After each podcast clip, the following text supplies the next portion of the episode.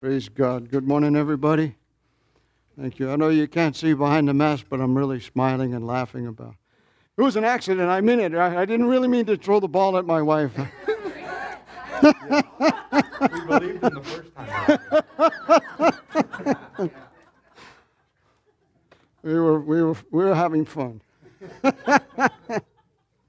Praise God. Well, welcome everybody. We're glad you're here this morning. We have been uh, doing a series on uh, going verse by verse in the uh, second letter of Paul the Apostle to the Corinthians. And uh, to, this morning we're going to be looking at chapter three. Uh, just by way of introduction, remember in chapter one, Paul wrote and he talked about comfort. How many remember how many times the word comfort was in that one chapter? At least six times. Comfort, consolation. He said he had a clean conscience before them. Not a wonderful thing to have a clean conscience. Praise God. He asked for their prayers especially. How many know that we need to lift up leaders and pastors in prayer before God and have, because from my own point of view, I need God's help to put sermons and messages together because Uh, I know that some of you are mature Christians. Some of you may not be mature Christians. But I and Pastor Wayne, when we preach and teach, we need to be able to be speaking for God and not just our own opinions. Can you say amen? He also talked about his travel plans. And then he gives, a, at the end of the chapter, this amazing uh, uh, phrase. He says that God has established us. It's God who establishes us.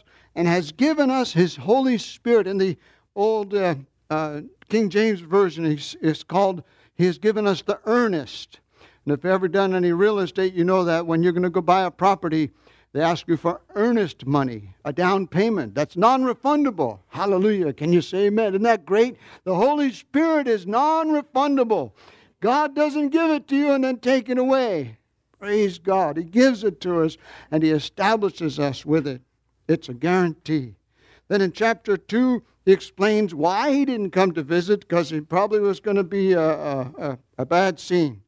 And he sent the reasons why he sent his first letter, and he said that you need to forgive this offending individual, because if you don't, it gives an inroad for the enemy, and we're not ignorant of the enemy's plans. Can you say amen?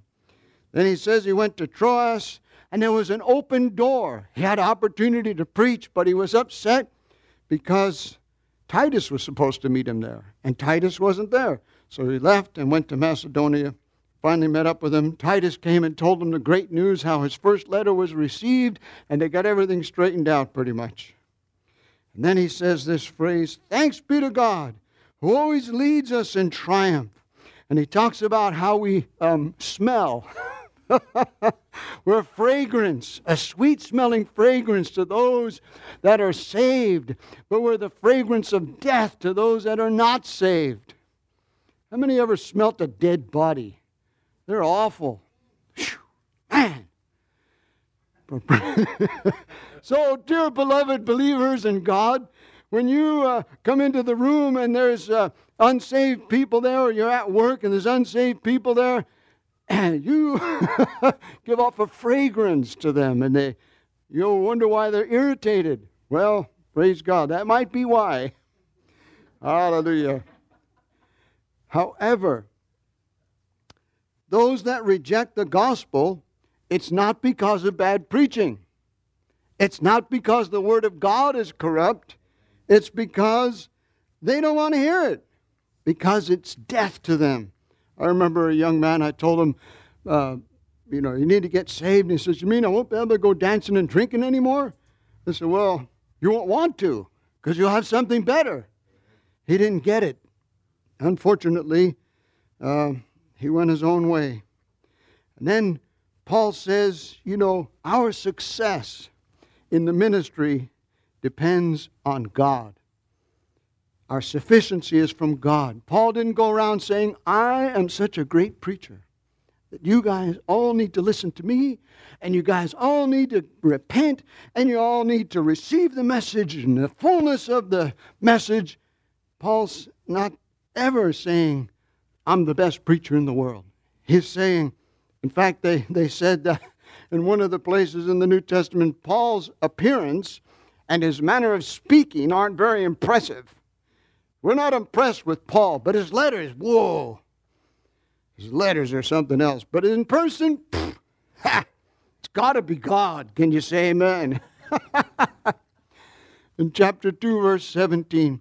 Oh, excuse me, that's uh, part of my uh, message in chapter three here. So, let's see. Is that the right button? There we are, I got the right button. Second Corinthians chapter three, verses one through three. Paul writes, and he says, "Are we beginning to commend ourselves again? Or do we need, as some do, letters of recommendation to you or for you? It was a common practice, I read, by about the year four hundred, that if you were a minister of the gospel and you were going to go to another place to preach, you had to have a letter of recommendation from your bishop or your pastor or your overseer, or they wouldn't receive you at the other church. They'd say you're a fraud because nobody's recommending you." But Paul says, do we need letters of recommendation to you Corinthians? Don't you remember us? He says, and then he says in the, uh, it says, do we commend ourselves? This is an interesting word because it literally means, it comes from, the, it's a Greek word, uh, synestimai, or something like that. It means to approve. Literally means to stand with, to place together, or to introduce one person to another, but especially to represent that person as worthy. But Paul, what does he say? I don't need no letters, because you guys are our letters. The changed lives that you guys have over there in Corinth. How many of you know what Corinth was all about? It was like Las Vegas multiplied. It was, it was because of where it was, because of the commerce that came through, it was money, it was all the stuff that Las Vegas is and more. And Paul says in his first letter, in chapter six, verses nine and ten, he's got a list of sin sinners. Such were some of you, this, that, and the other thing. But it says in verse ten and eleven that you were washed. Such were some of you, but you were washed. You were sanctified. You were justified in the name of the Lord Jesus Christ by the Holy Spirit. In other words, how many know when you're born again, you don't do what you used to do because God has changed you. God has changed our, our desires and our natures. And I believe it's Psalm thirty-seven, it says that He will give you the desires of your heart. And when your heart is right with God, because you know that you're saved and forgiven and justified as if you had never sinned, the desires of your heart are changed. Things. There was an old song many years ago. There was a, a, a, a street preacher named Reverend Gary Davis. He was a blind man. He uh, was discovered during the sixties as a folk musician. He was a very good musician for a blind man. He used to sing and preach on the street corners of Harlem, New York. And one of his songs, he said, "There's a great change since I'm reborn. Things I used to do, I don't do no more." Praise God. Can you say amen? That's the gospel, a changed life. So Paul says that we are not, in verse seventeen of chapter two, we, that is him and the other ministers of the gospel, are not, like so many, peddlers of God's word, but we're men of sincerity, commissioned by God, and in the sight of God we speak in Christ. In Second Peter chapter two, verses one and three, Peter warns against false prophets and teachers. And in the King James Version, he uses these words. He says that these people, through covetousness, will with fake words make merchandise of you. How many have ever seen on T V, or the, I forget the fellow's name, but he used to preach on T V, "I've got what you got, want, and you got what I want, so send me your money, and I'll send you what I got." The guy was a scammer. Can you say amen? Making merchandise of the gospel. I'm always kind of suspicious about uh, some of the things you see on T V. Oh, our latest book, for the minimum uh, donation of such and such, we'll send you this. So, well, no, just send it for free. How about if we just read our Bibles and pray? Can you say amen? Hallelujah. So Paul says, we don't need letters of recommendation. You are our letter of recommendation, written on our hearts to be known and read by everyone, by all. Here's something I found in uh, Vine's expository dictionary. A gentleman by the name of J V Bartlett is quoted from Hastings Bible Dictionary. He says, a letter is virtually one half of an imaginary conversation, but it has the reader's interests at heart. And this is the definition in the definition of an epistle. An epistle has a general aim. It's basically, an epistle means to whom it may concern. Paul, in some of his letters, he says, I want this letter that I sent you guys to be read in all the other churches. That's an epistle. A letter is more personal. Funny thing is, or not funny, the amazing thing is, Peter calls Paul's letters part of the gospel, part of the scriptures, part of God-breathed, inspired scriptures. Isn't that awesome? Here, Peter, Peter, Paul just writes a letter to these people, and Peter the Apostle, the guy who denied Jesus, the guy who walked on water, the guy who was restored by Jesus, Jesus tells him, when you're converted, go and deal with your brethren and get them saved too. Here's Peter, and he recognizes the power of Paul's words, that they are inspired by the Holy Spirit. The Corinthians changed lives. Our letter of recommendation. Their changed lives were the best evidence of Paul's apostleship. Paul had to defend his apostleship, saying, I am an apostle called by Christ. I'm not one of the original twelve, so what? This is the proof that I am an apostle, because I went to Corinth and nobody else there was preaching the gospel, and a bunch of people got saved. Hallelujah. And he says, you show that you are a letter from Christ delivered by us. Paul's the postman.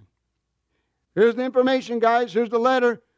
They received it, and is written not with ink, but with the Spirit of the living God, not on tablets of stone like the Ten Commandments, but on tablets of human hearts.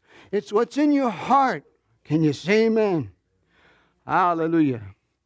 And then he says, such is the confidence that we have through Christ toward God. This confidence, the Apostle Paul and his co-workers, they believed that when they came and they shared the gospel with somebody, they were going to receive it as not from men, but from God. What confidence can you have when you try and, and influence someone, or you try and persuade someone using your own reasoning? I can tell you from my experience that when I received Christ on Thanksgiving Day nineteen eighty-one, from that day forward, I haven't been the same. God's changed me. God's still changing me. God's taken things out of me that weren't supposed to be there and replaced them with other things that are supposed to be there in the kingdom of heaven. Hallelujah. Such is the confidence. Paul's successful soul winning and ministry was the basis of his trusting God. I kind of got this funny impression in my mind. Paul goes to Corinth, and I remember he was in Athens, and he sees all the statues, and he sees the one about the unknown God, and he starts preaching about Jesus. And then he gets to the resurrection of the dead, and all the philosophers just go, oh, now we know you're joking. But Paul, I get this picture in my mind. He goes to Corinth, and he preaches, hey, this works. People are getting saved. I spoke the word of God, and I showed them from the Old Testament scriptures that Jesus is the Messiah, and they believed it. It works. Ah, ah, praise God. We understand, not that we are sufficient in ourselves to claim anything as coming from us, but our sufficiency is of God. It's from God. It's God who's doing it. God who's opening people's minds and hearts to receive the gospel. Hallelujah. we understand that God is doing the work. Paul knows he is not specifically a skillful preacher of the new covenant, but he's talking about, and he, and the, the uh, where were we? Ministers of the new covenant, not of the letter, but of the Spirit. And he's talking and he's writing. He's saying the old covenant, the Old Testament, has got all the stuff you need for the New Testament. It's got everything in there that points to the New Testament. The old covenant was the law. It showed what sin was or is, and that results in death. But the new covenant is by grace. Ministers of the new covenant, the grace of God, which is life and life eternally. In John chapter one, verse fourteen, it says that the Word became flesh and dwelt among us, full of grace and truth. And in parentheses, he says, we beheld his glory, the glory of the only begotten of the Father. What he's talking about is Peter, James, and John, the writer of John's Gospel. They saw with their own eyes Jesus transfigured, the full majesty and glory of God up there on the mountain. He says, I saw that with my own eyes, but I understood, he's saying, that Jesus is full of grace and truth. The letter kills, but the Spirit gives life. Jameson, Fawcett, and Brown's commentary in the Bible on this particular verse says something very interesting to me. Even though the law exposed sin and showed sin for what it is, there was an element of holiness that God was laying out His expectation of how we should live. Can you say amen? And even though it brought death, thank God that Jesus came and brought life. Hallelujah. But if you understand anything about the Old Covenant and the New Covenant, the Old Covenant was not supposed to be permanent. The, own, the Jewish scriptures, the prophets Ezekiel and Jeremiah prophesied. God says, I'm going to make a new covenant. I'm going to put my Spirit within you. I'm going to give you a new heart. He prophesied. Their own prophets tell the Jewish people that the old covenant is not permanent. That I got a new one coming. And that was Jesus. Hallelujah. What about the Gentiles? Well, guess what happened in Acts chapter thirteen? Paul and Barnabas go on their first missionary journey. They go into a city called Antioch of Pisidia, which is in central Turkey. And they preach in the synagogue. And there was a bunch of Gentiles in the synagogue too. And after they leave the synagogue service, they say, hey, you explain that to us a little more. The next Sunday, almost the whole city comes to the church. Can you imagine? That would be great, man. I mean, we still have to do the uh, COVID protocol, but imagine this place being packed with people because they want to hear the gospel. The whole, almost the whole city shows up. And the Jewish people, they begin to oppose Paul's preaching and blaspheme, it even says. And then Paul says, okay, you guys count yourselves unworthy to receive eternal life.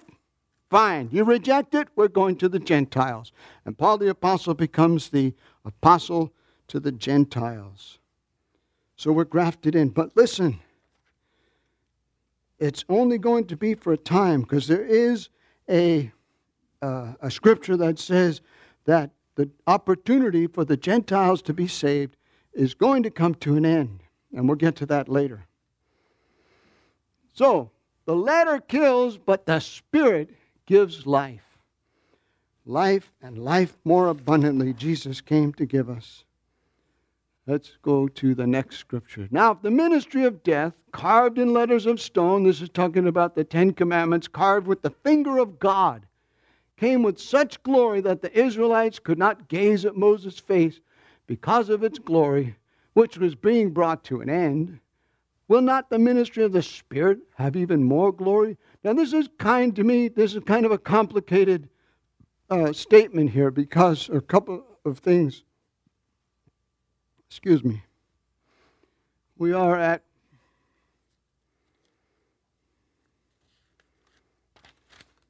Oh, here we go. Okay, the glory. What is the glory? If you know the story in Exodus chapter thirty-four, God comes down on the mountain.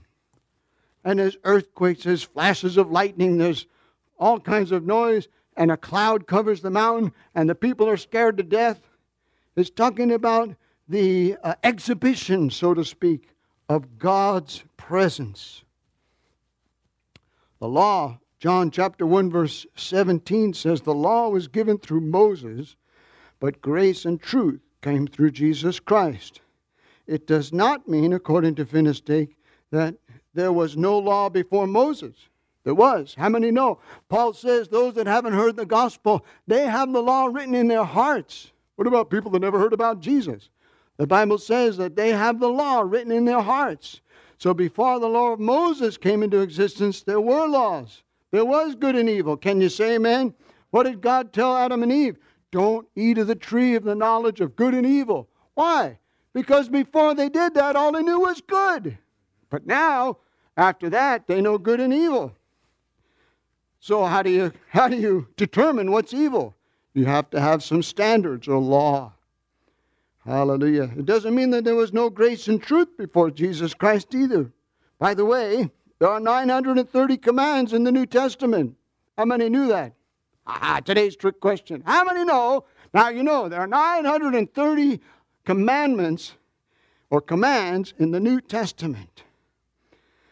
Under the Old Testament, people were able to receive partial grace, but under the New Covenant, we receive the fullness of grace which came by Jesus Christ. In other words, it's available to anyone and everyone. Can you say amen?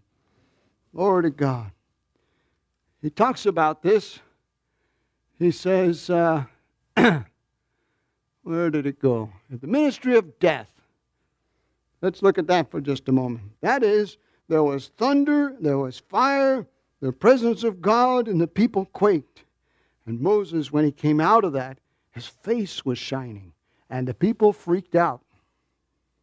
Spe- Moses, you know, that's the vernacular. They freaked out. They got upset.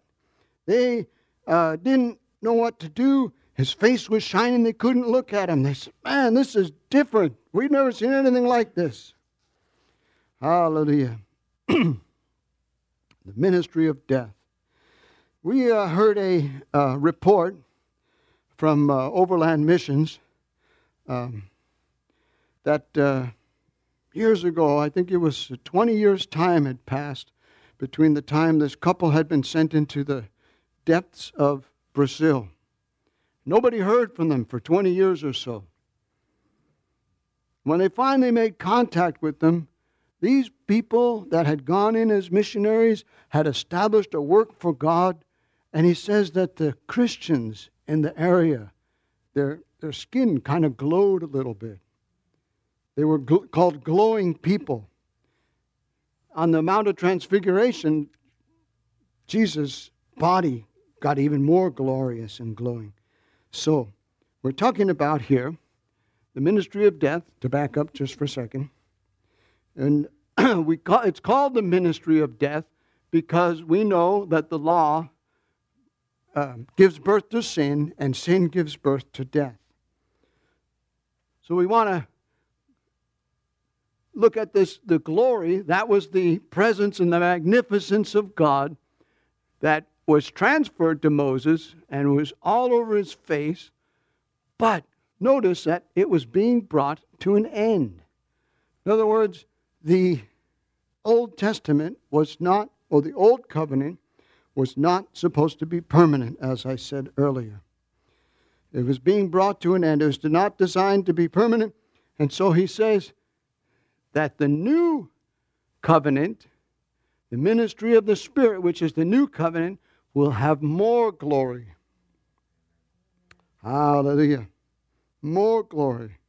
He's got an argument here, so to speak. He goes from the lesser to the greater. And he does this in the next verse also. The work of the ministry, Albert Barnes says, is the most important job anyone can have in the world. Everybody remember Billy Graham? After World War Two, the President of the United States asked him to be the ambassador from the United States to Japan. He refused. It's like, I believe it's Hezekiah. They're building the wall. It says, I've got more important things to do. I'm building God's kingdom. He would be, have been lowering himself to become the ambassador. I mean, that was a great honor to be the ambassador from the United States. But he's an ambassador, and so are you and I, of Jesus Christ. Can you say amen? Hallelujah. The, uh, the ministry, it says here, was glorious, and it, it, uh, it, sorry, was made in glory. That's what I'm trying to get at. Moses went up to the mountain. God's presence is up there. God takes the stones and he writes with his finger on it. It was made, the law was made in glory. That's the point I was trying to make.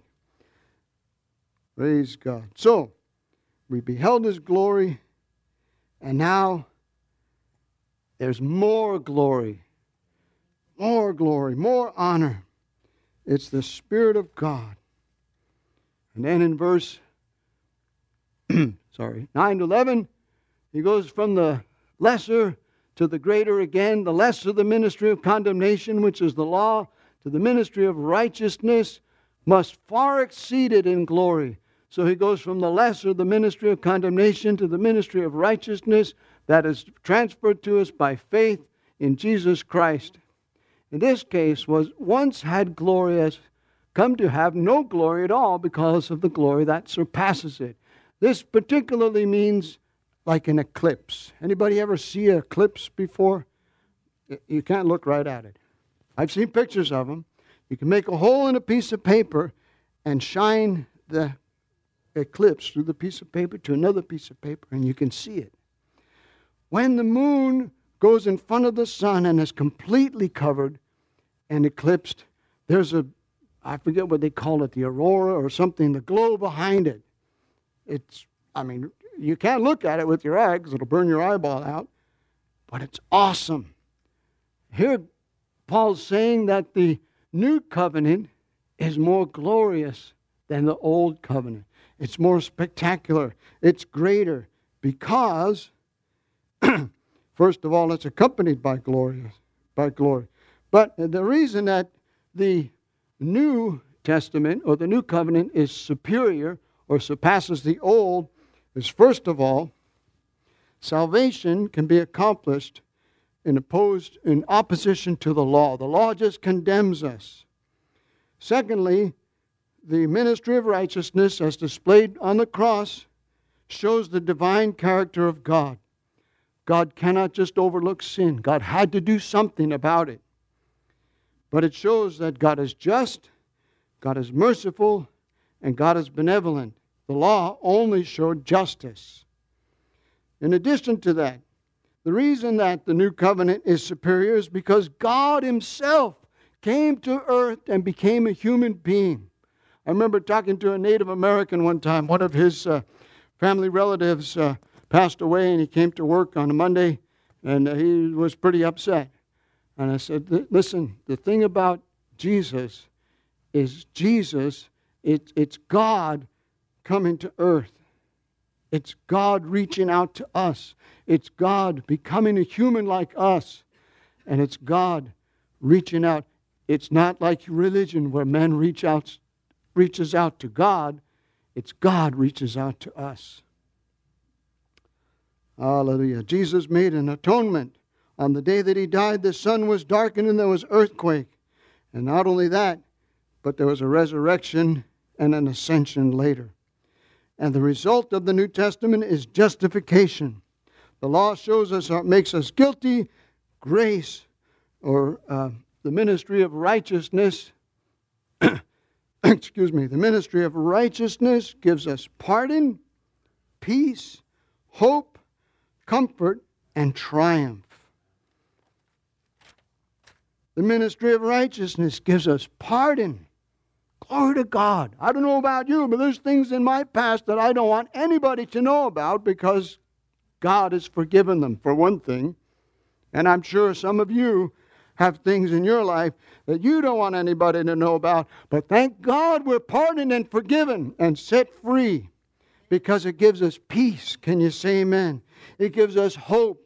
It gives us comfort and it gives us triumph because we know through Christ we can overcome. Can you say amen? Hallelujah. God is good. Can you say amen? Glory to God. Let's go on. Since we have such hope, glory to God. What is our hope? Our hope is the resurrection from the dead. Our hope is eternity with God Himself. Our hope is that when it's all said and done and it's all over and we slip into eternity, we will be with God forever and ever. Our hope is based on the ministry of the Holy Spirit in verse eight. It's based on the ministry of justification in verse nine. That when you receive Christ, it's just as if you had never sinned. God takes our sins and puts them in the sea of forgetfulness. He removes our sins as far as the east is from the west. Praise God. And it's permanent. Hallelujah. It's permanent. Jesus died once for all and rose again from the dead for our justification. In Romans chapter ten, verse four, it says, Christ is the end of the law for righteousness to everyone who believes. Paul could boast and say, I was a Pharisee of Pharisees. He could say, I said to the keeping of the law, I was blameless. But then he says, oh, that's useless before God because Jesus is even greater than the law. Can you say amen? Glory to God. It's a hope is a desire for an object and an expectation for obtaining it. Something good. In Hebrews chapter ten, chapter seven, sorry, verses eighteen through nineteen, it says, on the one hand, there is an annulling of the former commandment because of its weakness and unprofitableness. For the law made nothing perfect.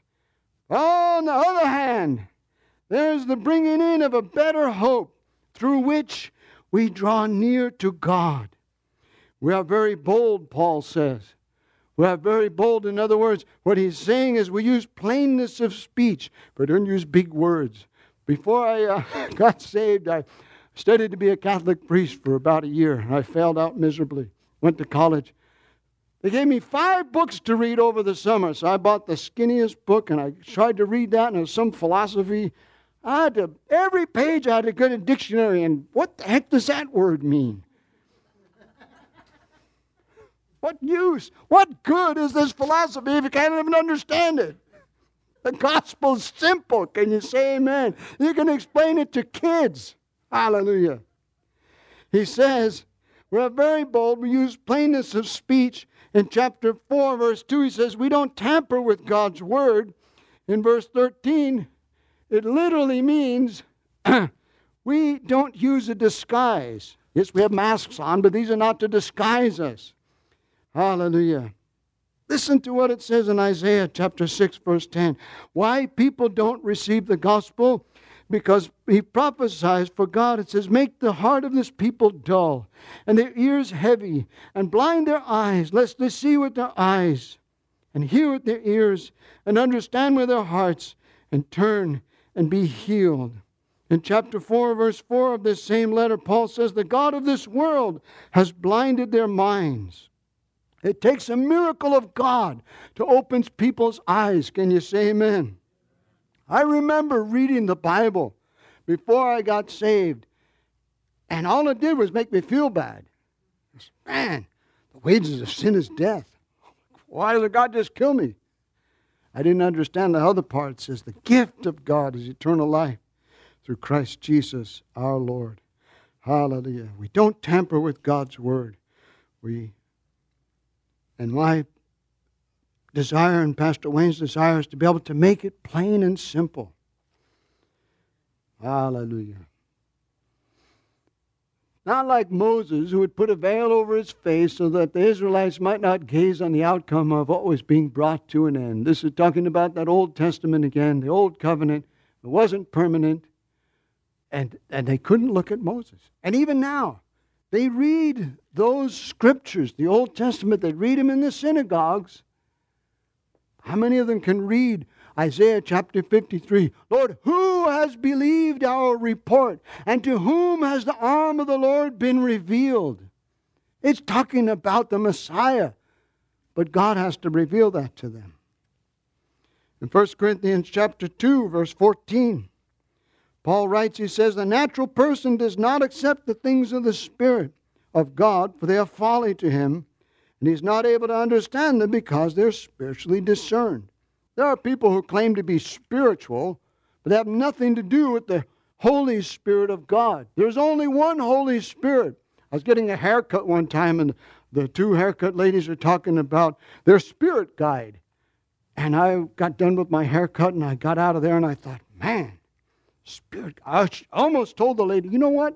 There's only one Holy Spirit, but somehow I got the impression that they weren't going to receive anything because they had their spirit guides to tell them what to do. I said, okay, you guys believe in that. I'm going the other way. I never went back there. Hallelujah. Let's move on to verse fourteen. Their minds, this is the Jewish people, were hardened. For to this day when they read the Old Covenant, that same veil remains unlifted, because only through Christ is it taken away. Yes, to this day, whenever Moses is read, a veil lies over their hearts. Paul says that this is, their, their minds are hardened or blinded. They didn't, they cannot receive or perceive or understand what is talking, being talked about in their own scriptures. In Romans chapter eleven, verse twenty-five, Paul writes, he says, I show you a mystery, or this is a mystery. A partial hardening has come upon Israel, and this is the verse I was talking about earlier, until the fullness of the Gentiles has come in. In other words, there's going to be a day when no more Gentiles get saved, and Paul says, all Jewish people will get saved. Do you hear what Paul was saying in Romans? He said, I would rather be unsaved so that the Jewish people, my brethren, could be saved. How many of you are willing to give up your salvation for somebody? Not me. I'm sorry. I want to go to heaven. But Paul, that was his attitude. Sorry, maybe I should be willing to do that. Can you say amen? For freedom, Christ has set us free. God tries to make it simple to us. Verse sixteen, when one turns to the Lord, the veil is removed. When Paul got saved on the road to Emmaus, he was blinded. And God spoke to the apostle or the disciple, uh, Ananias, to go pray for him. And it says when he prayed for him, scales were removed from his eyes. They fell off, so to speak. That's the only thing you could describe it as. When Jesus touches a person, when the Holy Spirit deals with a person, God opens their eyes. How many of you have ever been reading your Bible and you've read it front to back ten times and you're reading it again and all of a sudden you see a verse, and, oh, I never saw that before. Whoa! That's the Spirit of God. That's the living Word of God. God wants to do that all the time to us. Can you say amen? Praise God. God is good. Let's read in verse sixteen. When one turns to the Lord, the veil is removed, and God opens their eyes. Now the Lord is the Spirit, the Holy Spirit, and where the Spirit of the Lord is, there is freedom or liberty. So I looked this up. It denotes freedom of access to the presence of God. Listen to what I read about the Greek people. If you were a slave in ancient Greek, you did not get a paycheck. That's what slavery is. You don't get a paycheck. But the owner of the slave could take the slave to a temple of one of the gods and pay for that person, that slave, to be set free. And what that hap- what that literally did is he would sell his slave to that god. And now that slave was free and nobody could buy him again. That's salvation. Jesus sets us free, and the devil can't buy us back. Hallelujah. Can you say amen? We're set free, never to be enslaved again. Cannot be sl- sold again. For freedom, Galatians chapter five, verse one. For freedom, Christ has set us free. Stand firm, therefore, and do not submit again to the yoke of slavery.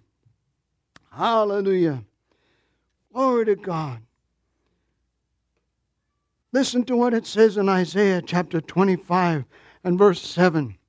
God speaking, or the prophet Isaiah is speaking, and says, God will swallow up or destroy on this mountain the covering that is cast over all peoples, the veil that is spread over all nations. You know why people aren't getting saved? Because there's a veil over all the nations. But God promises here that He's going to destroy it. And He's going to open people's eyes. And verse eight, He will swallow up death forever, and the Lord God will wipe away tears from all faces. The veil is removed when a person turns to the Lord. Can you say amen? And then we all, with unveiled face, beholding the glory of the Lord, are being transformed to the same image from one degree of glory to another. This comes from the Lord, who is the Spirit. Pastor Wayne did a series just recently on the, the Holy Spirit, the Trinity, the Father, the Son, and the Holy Spirit, three in one. If you want to get some understanding, you, all of our sermons are recorded, by the way. You can go back online and listen to it. It's the same being, different personality, the Lord and the Spirit and the Father. Hallelujah. Praise God. Do not be submitting again to yoke of slavery. In First Corinthians chapter thirteen, verse twelve, we see dimly in a mirror now, but then we'll see face to face. On Psalm forty, eighty-four, verse seven, they go from strength to strength. Each one appears before God in Zion. As we go through life, we go from one degree of glory to another. We're being transformed in our daily lives. Hopefully, you're not the same as you were the day before. Every morning, His mercies are new. Daily, He loads us with benefits. God is on the move. I like that song we sang about it. Our God is a lion. Any, are you all familiar with the Chronicles of Narnia? The lion in there is Jesus. And as Jesus is taking off from the scene, the girl asks one of the other characters, is he a tame lion? Oh, oh no, he's not a tame lion. It's a Lion of Judah. Thank God that we have an enemy, but Jesus has defeated him. Hallelujah. Praise God. So verse eighteen is the last one of chapter three. This comes from the Lord. The Lord is changing us. The Lord is still working on it. It's God who's at work in you and I, both to will and to do His good pleasure. It's up to us to cooperate with God. Hallelujah. But thank God that He's gracious. Can you say amen? Thank God that He wants to help us. Can you say amen? Glory to God. Let's pray.